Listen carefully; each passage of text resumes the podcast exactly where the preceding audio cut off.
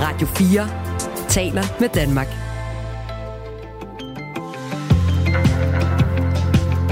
Velkommen til Radio 4 morgen. Gymnasieelever er et tørstigt folkefærd, for når danske gymnasier laver konkrete regler for alkoholindtag og udskænkning, så har det stort set ingen effekt på, hvor meget eleverne så rent faktisk drikker. Sådan lyder konklusionen i en ny undersøgelse fra Statens Institut for Folkesundhed. Godmorgen, Veronika Pisinger. Du er forsker på Statens Institut for Folkesundhed, og det er dig, der står bag den her undersøgelse. I hvor høj grad er du øh, overrasket over det her resultat? Vi er sådan set øh, overrasket over det. Man kan sige, at det har været en anbefaling både fra Sundhedsstyrelsen, øh, men også andre steder, at, øh, at gymnasierne øh, gik sammen og lavede de her øh, alkoholpolitikker for at sætte nogle, nogle regler for øh, de unges alkoholforbrug. Så man har jo... Åh, oh, jeg tror lige, vi mistede forbindelsen her. Åh, oh, jeg tror simpelthen, vi prøver at ringe op på en ganske almindelig telefon. Vores producer, Gustav Pors, han er, lægger vandret lige i den sammenhæng. Lad mig lige tage lidt øh, fakta, mens vi får fat i Veronika igen, fordi i alt 41 øh, gymnasier er omfattet det her studie, som vi taler om, og 13 af dem har haft en fælles alkoholpolitik med klare regler, og resten havde ikke den her politik. Og den fælles alkoholpolitik på de 13 øh, gymnasier blev udarbejdet i 2017, og reglerne lød, at der ikke måtte udskænkes drikke med en alkoholprocent på mere end 5 Introture skulle være alkoholfri, og synligt berusede elever skulle sendes hjem. Studiet viser altså i midlertid ikke øh, nogen markant øh, forskel i alkoholindtaget. Har vi fået Veronica med igen? Det tror jeg bestemt. Ja, ja det er godt. Øh, du var ved at fortælle os, om du var overrasket over det her resultat. Ja, men jeg vil sige, at vi er sådan set øh, overrasket øh, over det, fordi øh, man ved, at hvis det er sådan, at, øh, at man arbejder med tilgængeligheden af, af alkohol øh, og priser på alkohol, jamen så kan det øh, have en betydning for, for de unges alkoholindtag. Øh, og en af de måder, man kan arbejde på, øh, det mere lokalt, jamen det er jo for eksempel ved at gå ind og lave nogle øh, lokale regler for alkoholforbrug på gymnasierne. Elever på øh, gymnasier med alkoholpolitik, de drak 8,5 genstande i gennemsnit til den seneste gymnasiefest i øh, 2019, mens elever på gymnasier uden alkoholpolitik drak 8,9. Der er jo næsten ikke nogen forskel, og gud, hvor de drikker. Øh, hvad er dit bud på, at effekten er så lille? Ja, man kan sige, der, der er flere ting i det her. Først og fremmest så kunne man øh, se på, jamen, øh, handler det her om, at de her alkoholpolitikker ikke er blevet håndhævet øh, og ikke ligesom er blevet implementeret? Er det ikke kommet ud til eleverne, hvad det er, reglerne er? Har de ikke formået at... Øh, at håndhæve de her regler. Øh, når vi har spurgt eleverne omkring øh, nogle af de her spørgsmål til, jamen, hvordan de egentlig oplever øh, forskellige ting på, på øh, hvad hedder det, på gymnasiet, øh, jamen, så kan vi se, at det, det er sådan set sådan, at på de gymnasier, som har indført de her fælles alkoholpolitikker, jamen, så er der en større andel, som for eksempel siger, at, øh, at øh, der, ikke, altså, der ikke bliver drukket på introture, som er en del af de her øh, regler. Øh, vi kan også se, at der er en større andel, som kender skolens øh, politik. Så det ser altså ud som om, at der er sket noget i forhold til, øh, at... Øh, øh at arbejde med de her alkoholpolitikker ude på gymnasierne. Det næste spørgsmål kunne så være, jamen, er det tilstrækkeligt, det der er i reglerne? Altså er de stramme nok? Begrænser de øh, alkohol nok til, at vi egentlig ville forvente, at, øh, at der øh, skulle ske en effekt? Og det er jo så det, man kan stille spørgsmålstegn ved. Øh, det tredje spørgsmål, man kunne stille, det var det her med, jamen, øh, kan vi egentlig forvente, at en lokal indsats på gymnasierne er nok til, at vi vil se et stort, øh, en stor ændring i, i de unges forbrug? Man kan sige, at vi har både kigget på, hvor meget de drikker henne på gymnasiet, altså til gymnasiefesterne, øh, og hvad de drikker øh, uden for gymnasiet også, altså deres gennemsnitlige ugentlige alkoholforbrug. Og når vi kigger på begge de her ting, så ser vi sådan set ikke nogen udvikling øh, i det hele taget, øh, hverken på dem, som har indført de her fælles alkoholpolitikker, eller dem, som ikke har.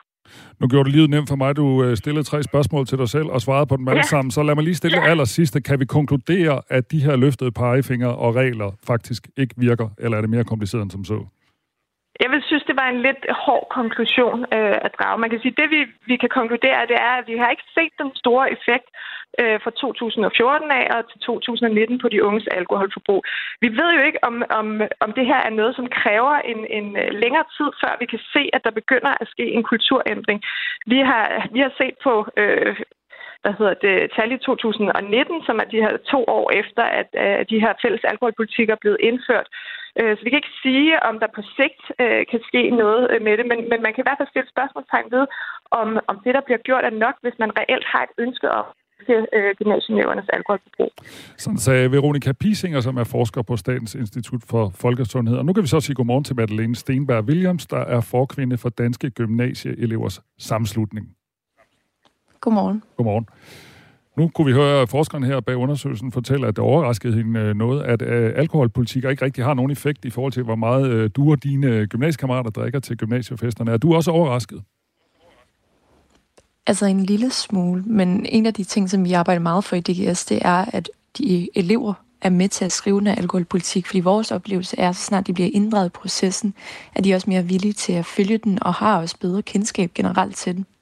Men har det ikke været sådan hidtil, at I har været inddraget, øh, når der har været lavet øh, alkoholpolitikker på gymnasierne? Nej.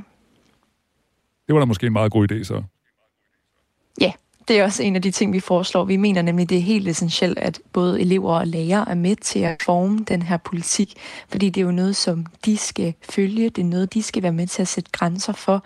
Og så er det jo også oplagt at lægge en samværspolitik op, øh, der er koblet sammen med dem, som handler om, hvordan man er sammen med hinanden i og generelt, hvordan man opfører sig over for hinanden, også når man er til fester sammen. Og vores oplevelse er, med de her politikker, som vi har indført på nogle forskellige skoler, hvor eleverne er med til det, så påvirker det, og så virker det meget bedre, fordi så føler eleverne også, at de har medindflydelse over deres egen hverdag. Hvad er jeres syn egentlig på det? Nu hører vi, at man øh, i snit, øh, uanset om der er alkoholpolitik eller ej, øh, drikker sig mellem 8 og 9 genstande til en gymnasiefest. Hvad er jeres syn på det? Altså, synes I, at der, synes I også øh, som elever, at der bliver drukket for meget til festerne? Altså, der er der ingen tvivl om, at vi i altså, hele Danmark har drikker mere, end vi egentlig bør gøre. Men det er jo også derfor, det handler om en kulturændring, og som Veronica også sagde så fint, altså en kulturændring sker jo ikke bare fra den ene dag til den anden. Det er jo noget, der tager tid. Det er jo noget, der skal ændres, og ikke bare er sådan en snuptagsløsning.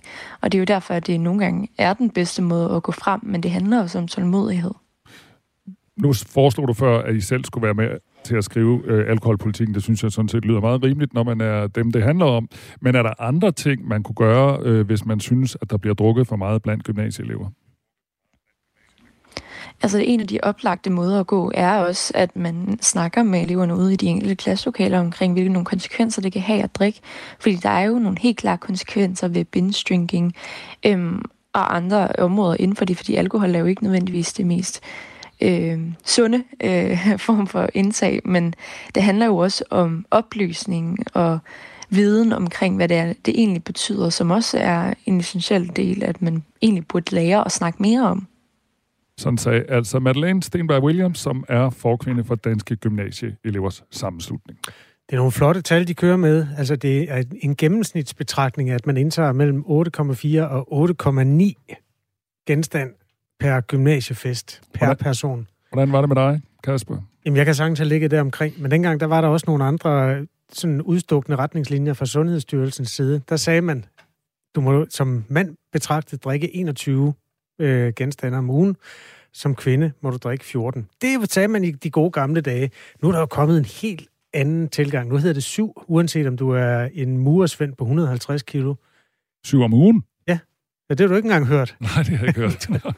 Og det var heller ikke meget. Nej, det er alt for lidt. I hvert fald, hvis du skal drikke ni til en gymnasiefest, så kan du ikke holde gymnasiefest hver uge i hvert fald. Nej, det kan du ikke. Så, øh, så går det ikke. Så kommer du jo langt over de der syv.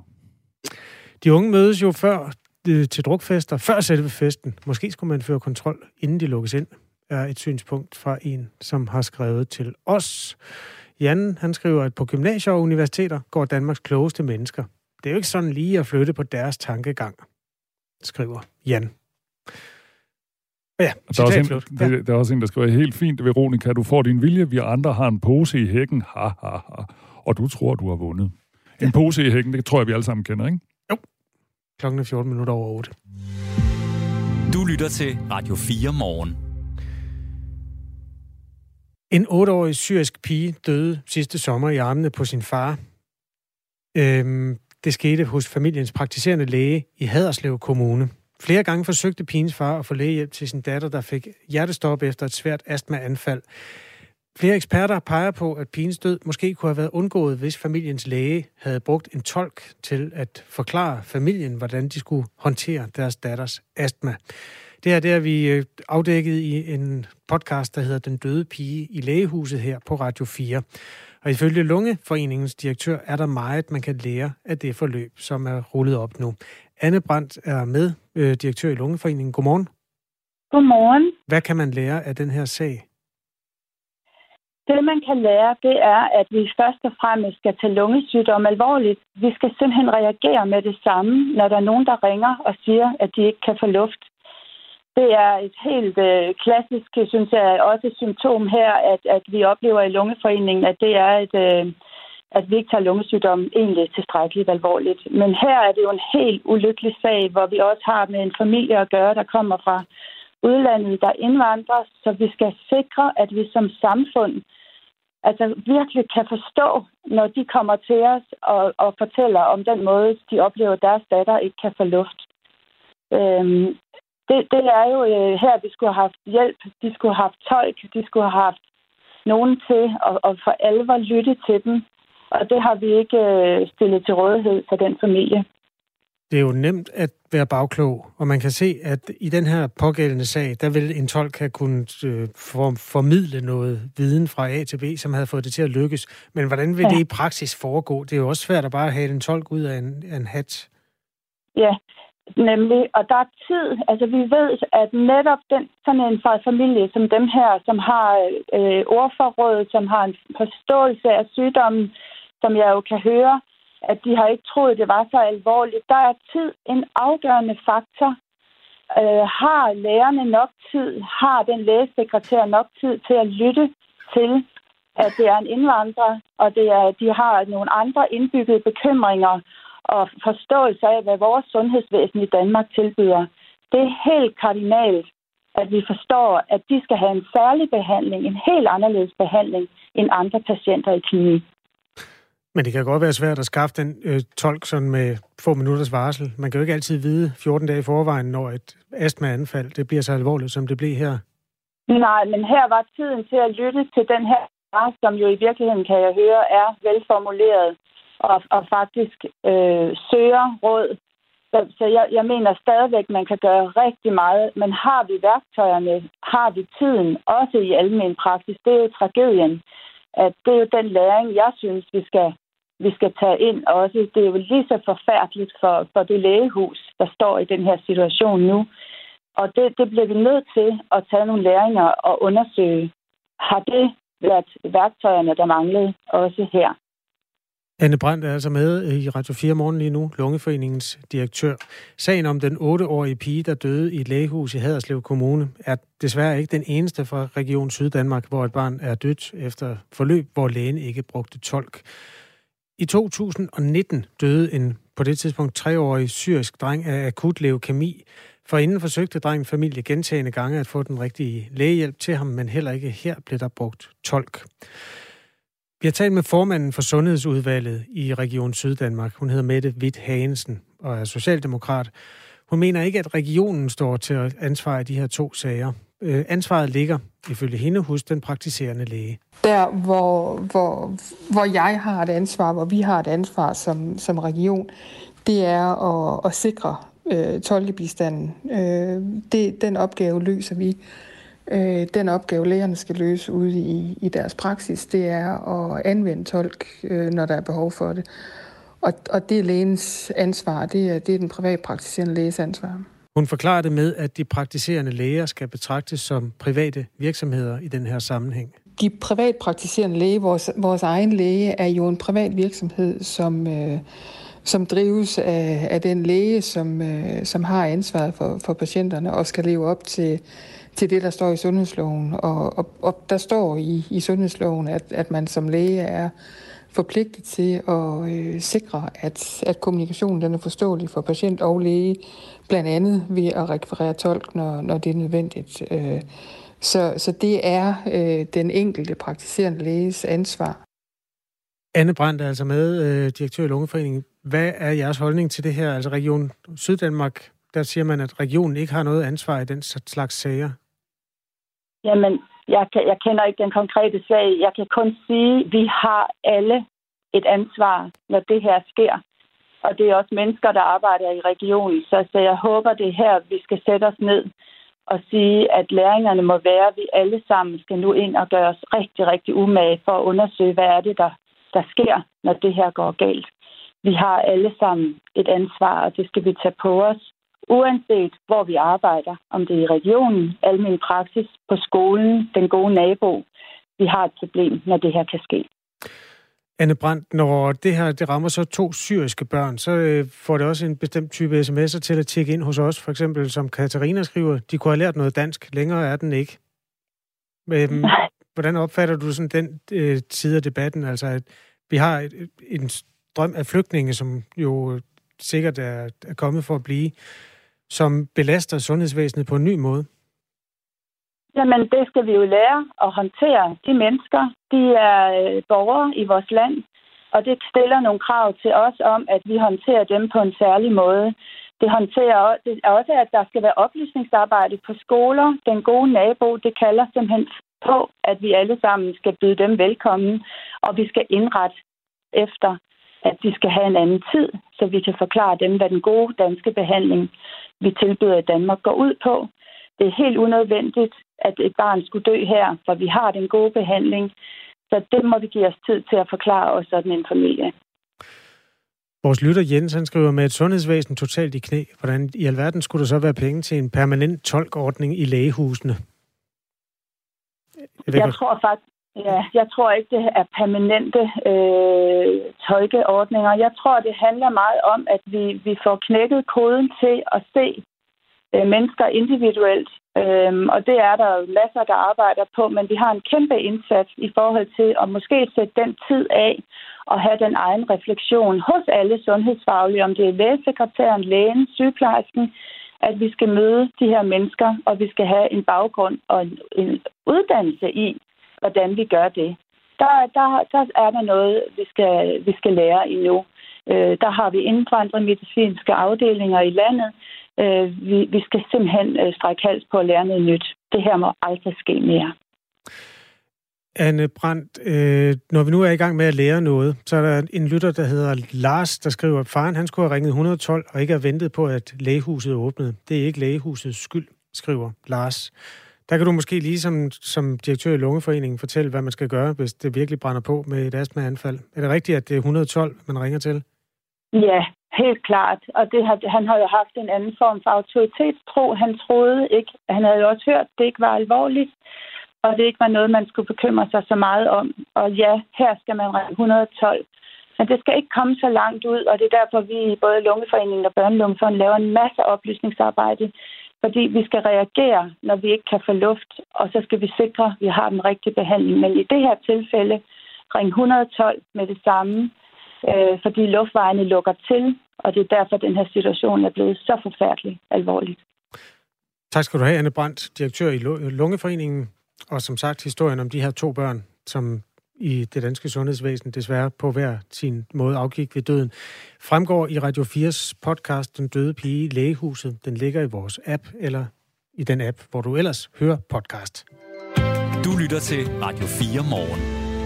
Der bliver demonstrationer ved Christiansborg i dag inden for murene. Første behandler Folketinget nemlig lovforslaget, der skal afskaffe Stor Bededag. Bag demonstrationen udenfor står blandt andet Dansk Socialrådgiver, Landsforeningen for Socialpædagoger og Bubel, som altså er pædagogernes øh, fagforening. En af de fremmødte er Susanne Both, som er socialrådgiver og med, øh, medlem af bestyrelsen i Dansk Socialrådgiverforening.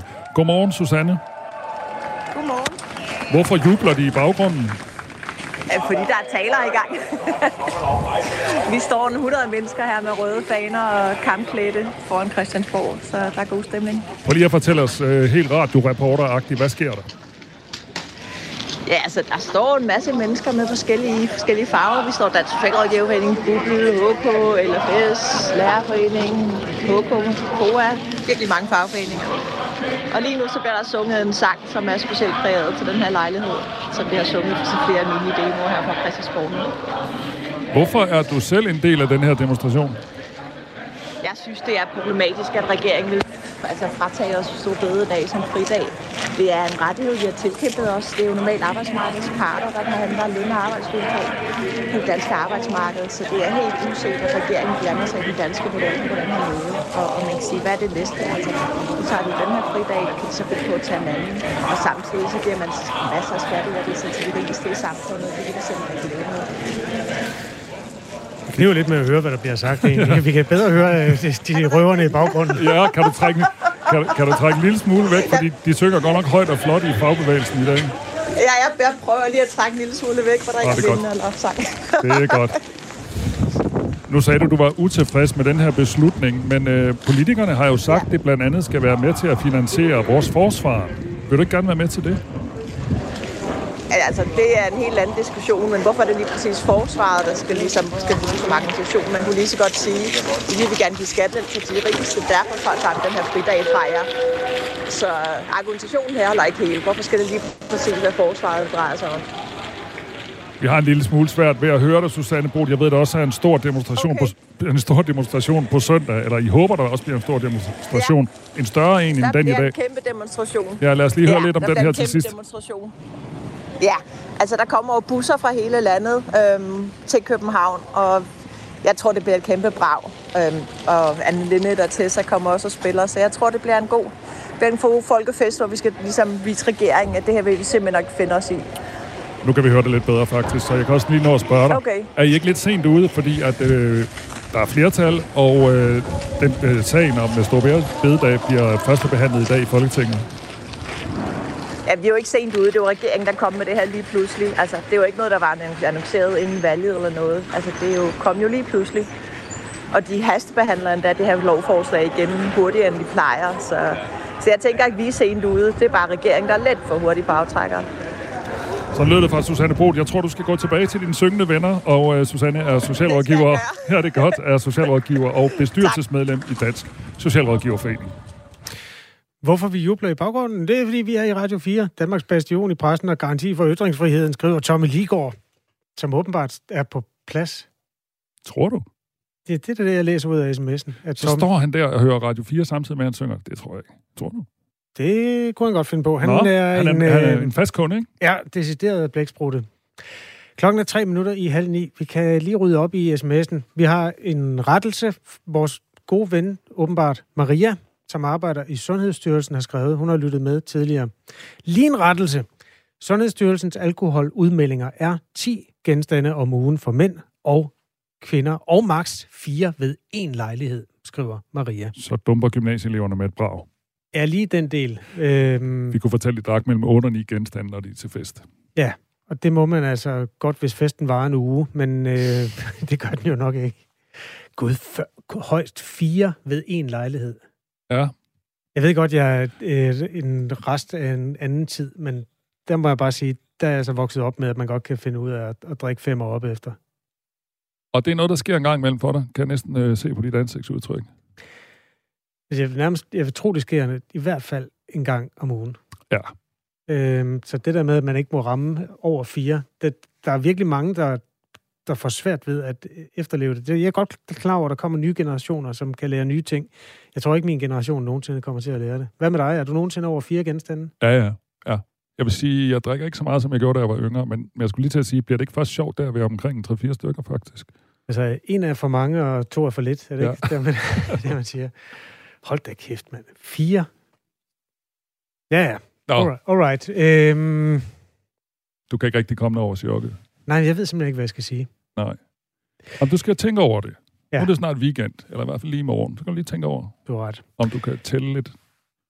Tommy, han øh, spørger, om der er blevet fundet noget i øh, det der sommerhus, Joe Bidens folk har afsøgt. Øh, det har han jo netop modsat sig, ligesom Trump, spørger Tommy. Vi skal nok fortælle, hvis de finder noget spændende. Det var ligesom, øh, Trump havde taget kassevis af dokumenter med til Mar-a-Lago. Jeg ved ikke, hvor Joe Bidens sommerhus ligger, men den følger vi også med i.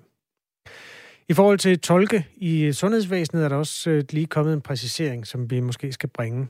Sagen er jo den, at der ikke blev brugt tolk, da en 8-årig pige døde efter et astmaanfald. Og øhm, hvad er det så, der efterlyses? Altså, der vil ikke være tale om en permanent øh, tolkeordning i lægehuset, men at lægerne for eksempel ringer til en videotolk eller teletolk, som er gratis for dem at bruge. øhm, eller genindkalder parterne til en ny samtale, hvis der er en kut tid, øh, akut tid, eller første møde viser sig at være sproglige barriere, som besværliggør behandlingen. Det er altså der, man har mulighed for at bruge tolk i sundhedsvæsenet eller lægehusene. Om 13 sekunder er der nyheder, men vi kan lige nå at sige, efter nyhederne, så har vi Jens Jul Nielsen med, som er informationsdirektør i Coop, og vi spørger ham, om alt det her Irma-ballade ikke gør indtryk. Klokken er halv ni. Nu er der nyheder på Radio 4. Milliardbøder i hvidvasksagen giver Danske Bank et underskud på 5,1 milliarder kroner. Det fremgår af bankens årsregnskab for 2022. Årets resultat er selvfølgelig ikke tilfredsstillende. Det er dog en konsekvens af afslutningen på Estland-sagen, som markerer et vigtigt vendepunkt for Danske Bank, siger Carsten Egeris, direktør i Danske Bank. Danske Bank har indgået forlig og fået bøder svarende til lidt over 15 milliarder kroner i sagen om hvidvask i den estiske filial.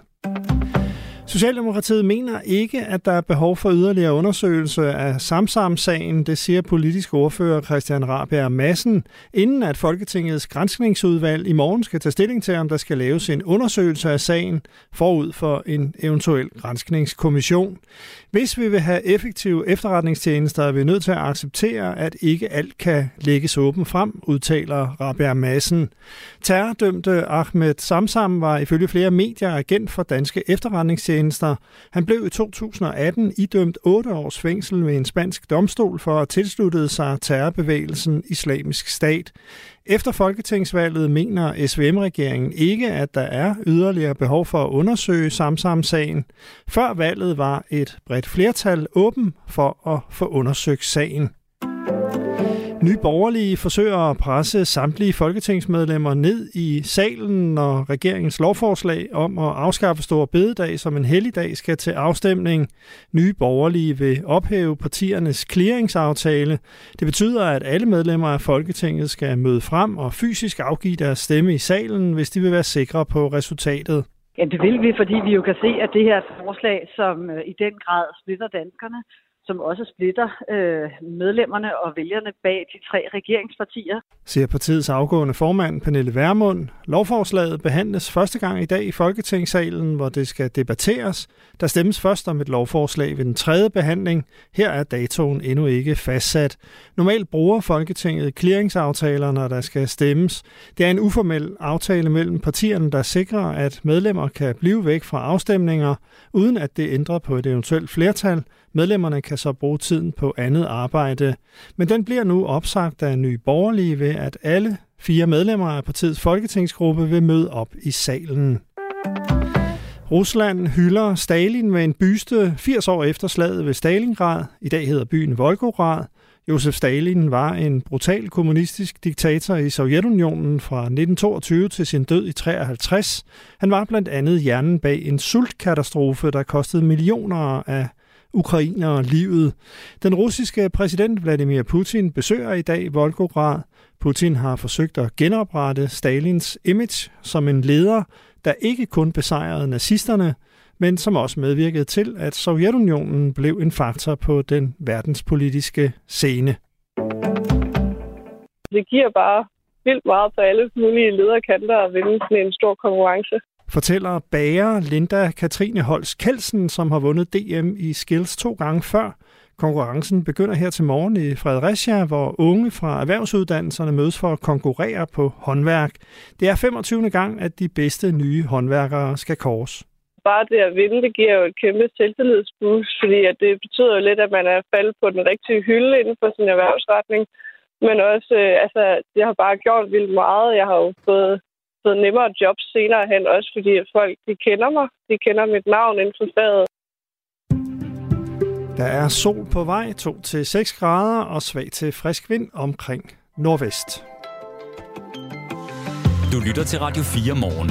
Husk, du kan skrive en sms til os på 1424. En underskriftindsamling et protestarrangement og en tidligere direktør, som er klar til at træde til som bestyrelsesformand, hvis Irma består i nye klæder. Det er bare nogle af de initiativer, som er sat i søen efter nyheden om, at Irma, Kvickly og Superbrusen skal samles i én kæde. Godmorgen Jens Jul Nielsen, du er informationsdirektør i Coop. Godmorgen. Den her underskriftindsamling har over 3700 støtter, og den Facebook-gruppe, der hedder Bevar Irma, har over 8.200 medlemmer, og der er protestarrangementer på vej og andet. Er I på hovedkontoret blevet overrasket over den her reaktion? Nej, det er vi ikke. Vi ved, øh, at der er rigtig mange, der er meget varme følelser øh, for Irma. Øh, så vi må jo sige, at det var, som vi havde regnet med, da vi tog den her meget svære beslutning. Er I så glade eller kede af det egentlig? Er I glade for alt den støtte og den øh, kærlighed, der strømmer mod Irma, eller er I kede af alle protesterne? Nej, egentlig er vi øh, jo øh, stolte på øh, Irma-kollegaernes vegne, for det er jo en opbakning til de 2.000 øh, Irma-medarbejdere, der har gjort Irma til noget særligt. Øh, så øh, det er jo en kompliment, øh, en hyldest øh, til dem, og øh, det synes jeg øh, midt i en svær tid, at øh, er opmuntrende for dem. Der har jo været masser af initiativer i gang, som jeg lige sagde. Øh, blandt andet så er der den her underskriftindsamling med 3700 støtter, og det er en mand, der hedder Anders Halskov Jessen, der har sat den i gang. Prøv at høre her. Først og fremmest så var det jo ligesom at stikke en finger i jorden og prøve at finde ud af, om øh, resten af Danmark og København er lige så sure over Coops beslutning, øh, som, øh, som jeg blev. Og det lader det jo til med, med de her knap 4.000 øh, underskrifter, som, øh, som jeg er oppe på nu. Og så håber jeg jo på, at øh, den samlede mængde af, af folkelige protester får Coop til at øh, genoverveje sin beslutning. Alle de her utilfredse kunder og tiltag og andet, er det noget, der gør indtryk? Det gør indtryk, og som jeg sagde, er det øh, en, tager vi det som en, en hyldest til medarbejderne i Irma. Men det er altså ikke noget, der kommer til at rokke ved vores beslutning. Den er meget moden, og den er baseret på øh, kølige tal, og, og hvor vi kan se, at øh, kunderne måske bakker op med underskrifter, men at de over en lang årrække har handlet øh, mindre og mindre i hjemme, og at øh, underskuddet samtidig er vokset og vokset. Men Irma har jo i en periode op gennem øh, nullerne og tierne jo været egentlig drevet, eller ti, nullerne tror jeg det er, jeg er drevet meget godt og kørt med overskud i mange år. Er det ikke bare jer, der måske er dårlige til at drive forretningen? Jo, vi synes, at vi har øh, prøvet øh, rigtig mange ting. Vi har øh, investeret rigtig mange øh, penge i kæden øh, gennem de øh, 40 år, vi har haft den.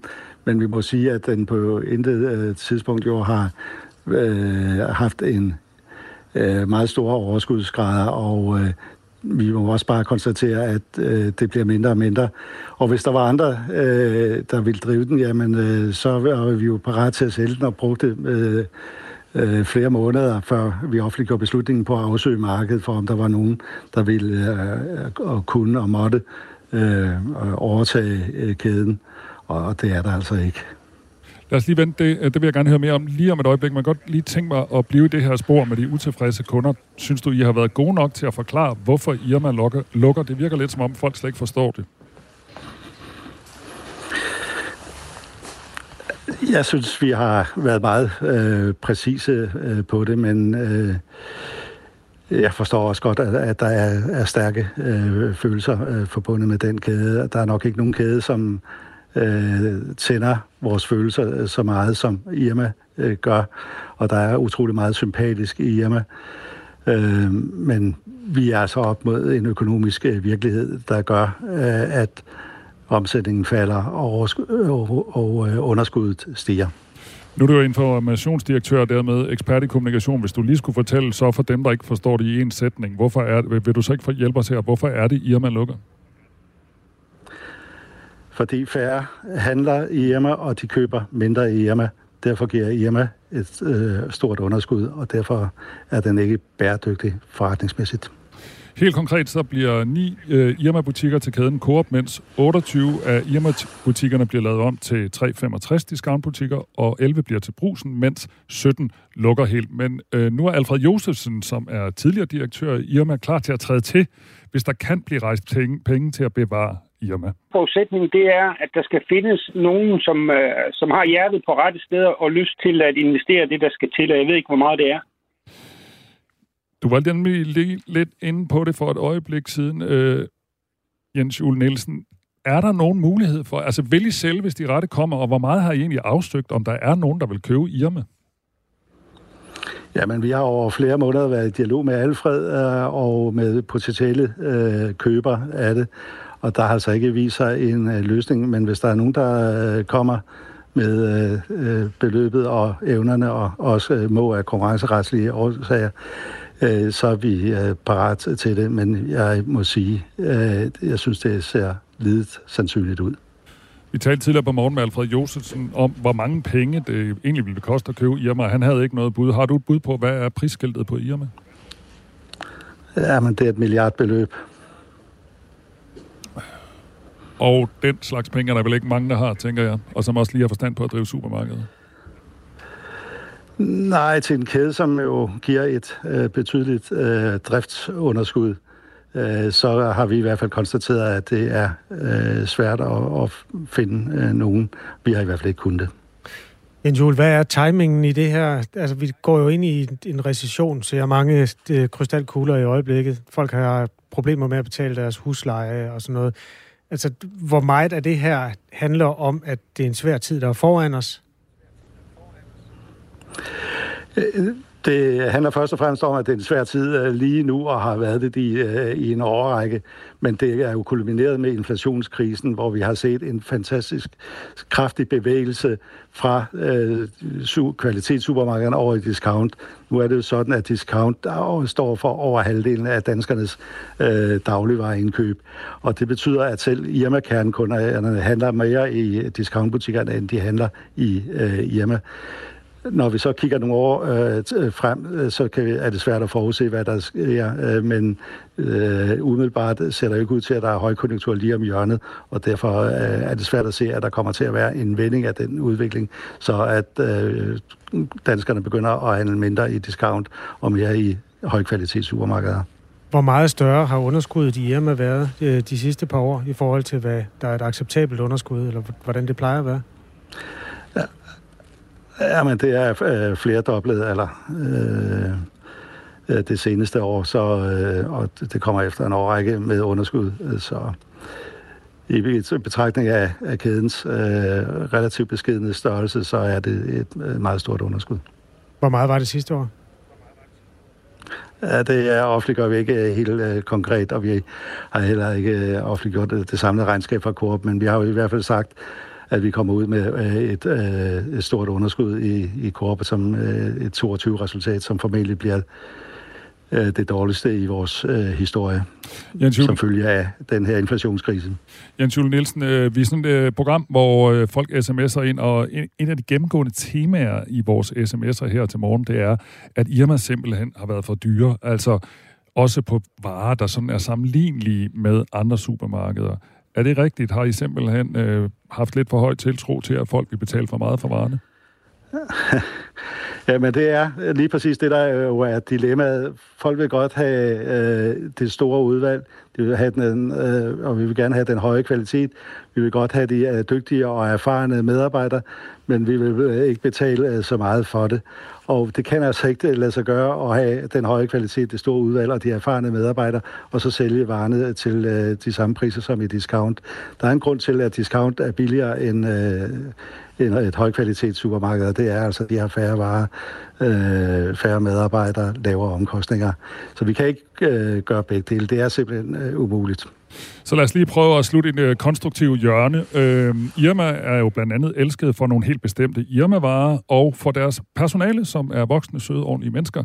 Kan man møde de her mennesker i andre butikker og øh, bevare i egentlig noget af Irmas øh, brand og varer?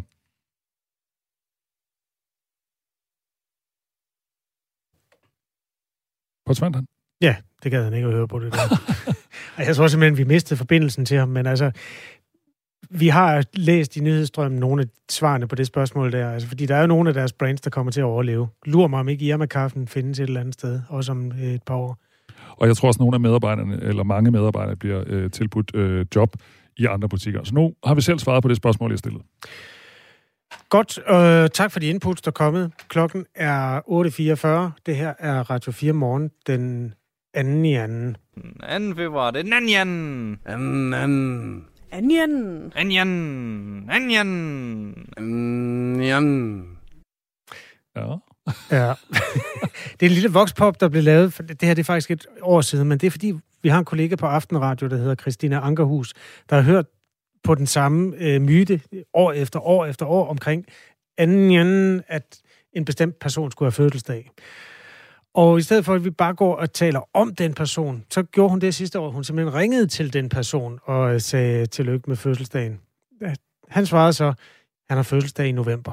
Ja, men jeg har det fint med det nu, og det er jo sådan set uh, lidt beundringsværdigt, at uh, min fødselsdag, den blev husket og har, har gjort det nu. Uh, det er sgu sikkert omkring 40 år siden, det først kom frem i en eller anden parodi, der jeg ved ikke, hvem det var faktisk, om det var linje 3 eller Niels Havsgaard eller noget, tror jeg, det var en, det var en af de to, tror jeg, der var der med øh, til at komme med den der. Så øh, det var jo sådan lidt specielt. Jeg ved i hvert fald, Havsgaard, han brugte den der en del gange, når han var ude og, og trimme hans øh, guitar.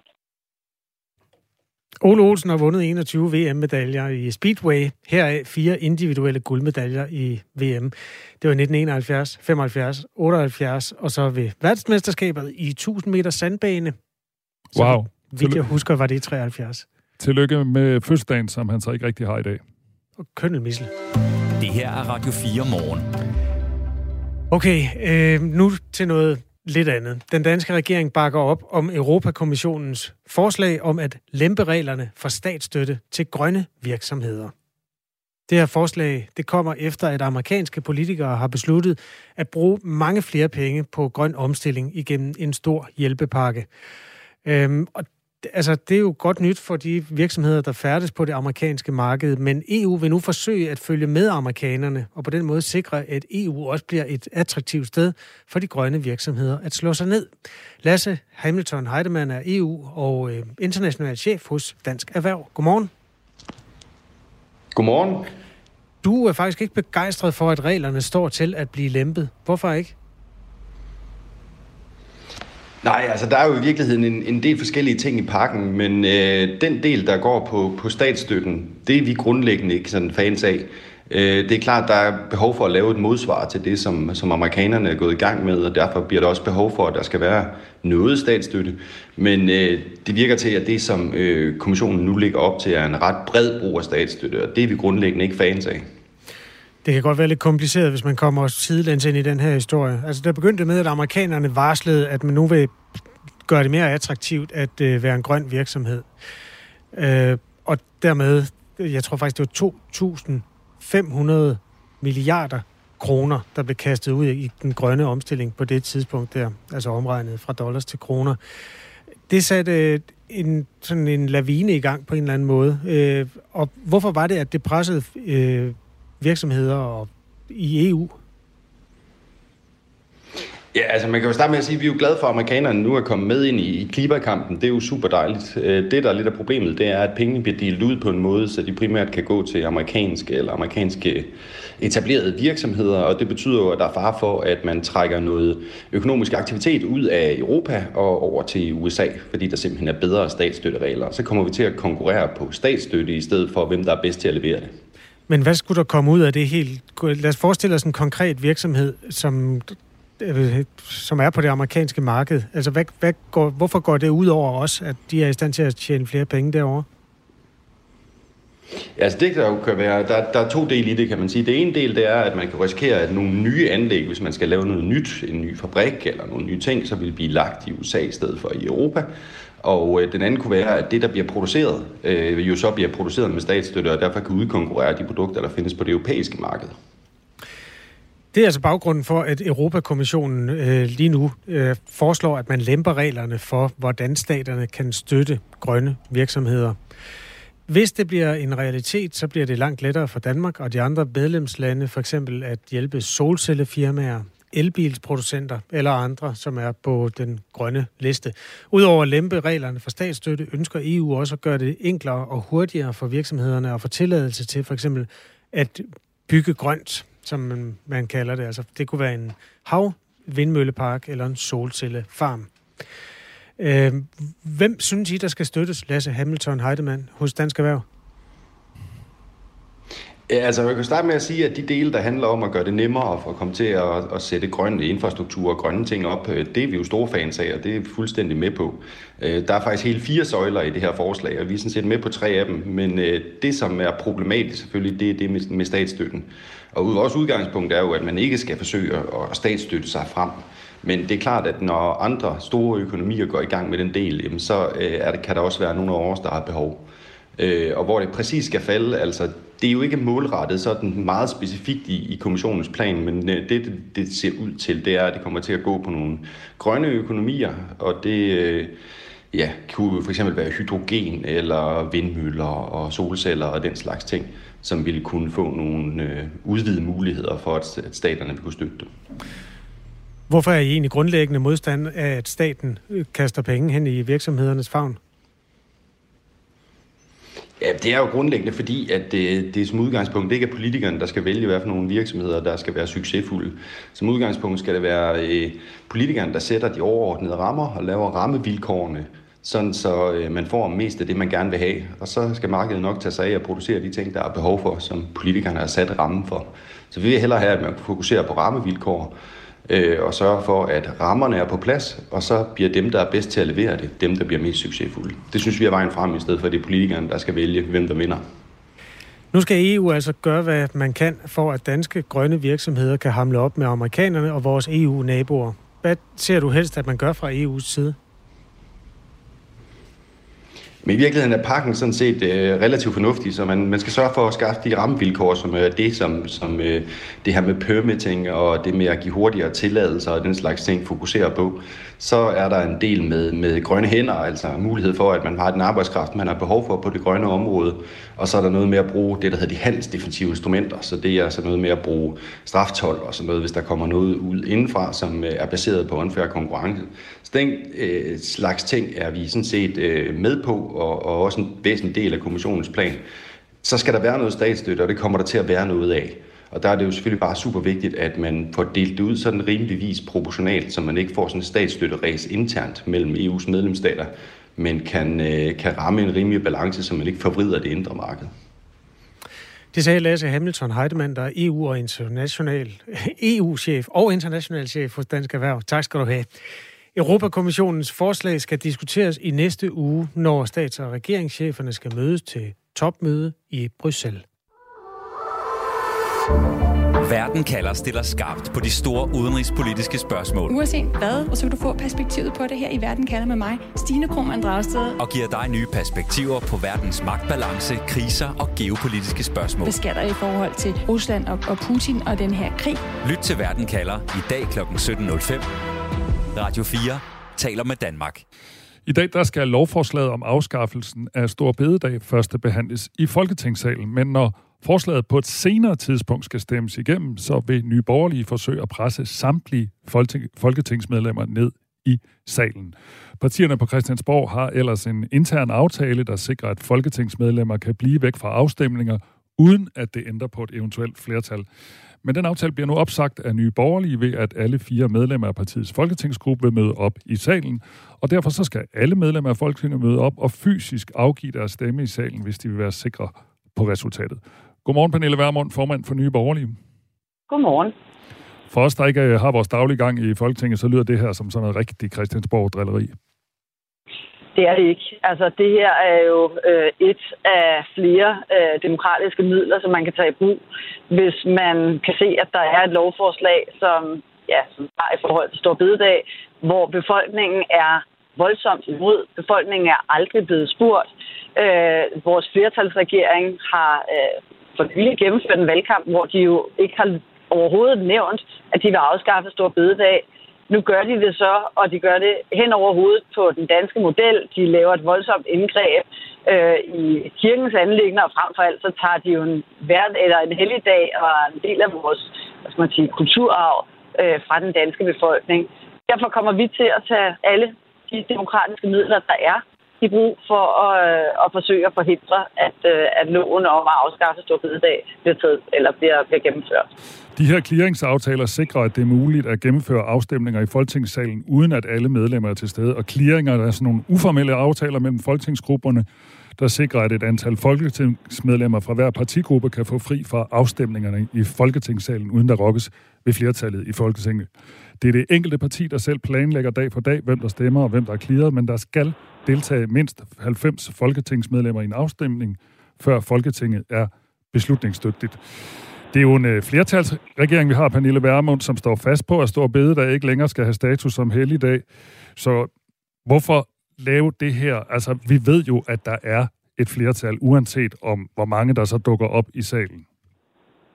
Ja, vi ved i hvert fald, at hvis alle øh, inden for hvert parti stemmer ifølge det, som partiet mener, så er der flertal. Øh, men vi kan jo også se, at der både i Socialdemokratiet, i Venstre, i Moderaterne øh, og i deres bagland er, er folk, som er imod at afskaffe Stor Bededag. Og derfor øh, håber jeg selvfølgelig, at der sidder øh, medlemmer af de respektive partier, øh, som kunne overveje at øh, stemme imod. Og om ikke andet, hvis ikke de gør det, jamen så øh, ved vi i hvert fald, at der ikke er nogen, der kan sidde og putte sig, og der er ikke nogen, der kan gå til valg næste gang og sige, ja ja, mit parti stemte imod, eller stemte for at øh, afskaffe Stor Bededag, men jeg var imod, øh, og jeg stemte ikke i salen den dag, så, så jeg havde en særstilling. Øh, jeg synes jo, hvis der er øh, en, to eller tre, der sidder i de respektive partier og tænker, at det her er en rigtig dårlig idé, og dermed er øh, i takt med store dele af deres bagland, jamen så lad os få dem frem og få loven øh, til at falde.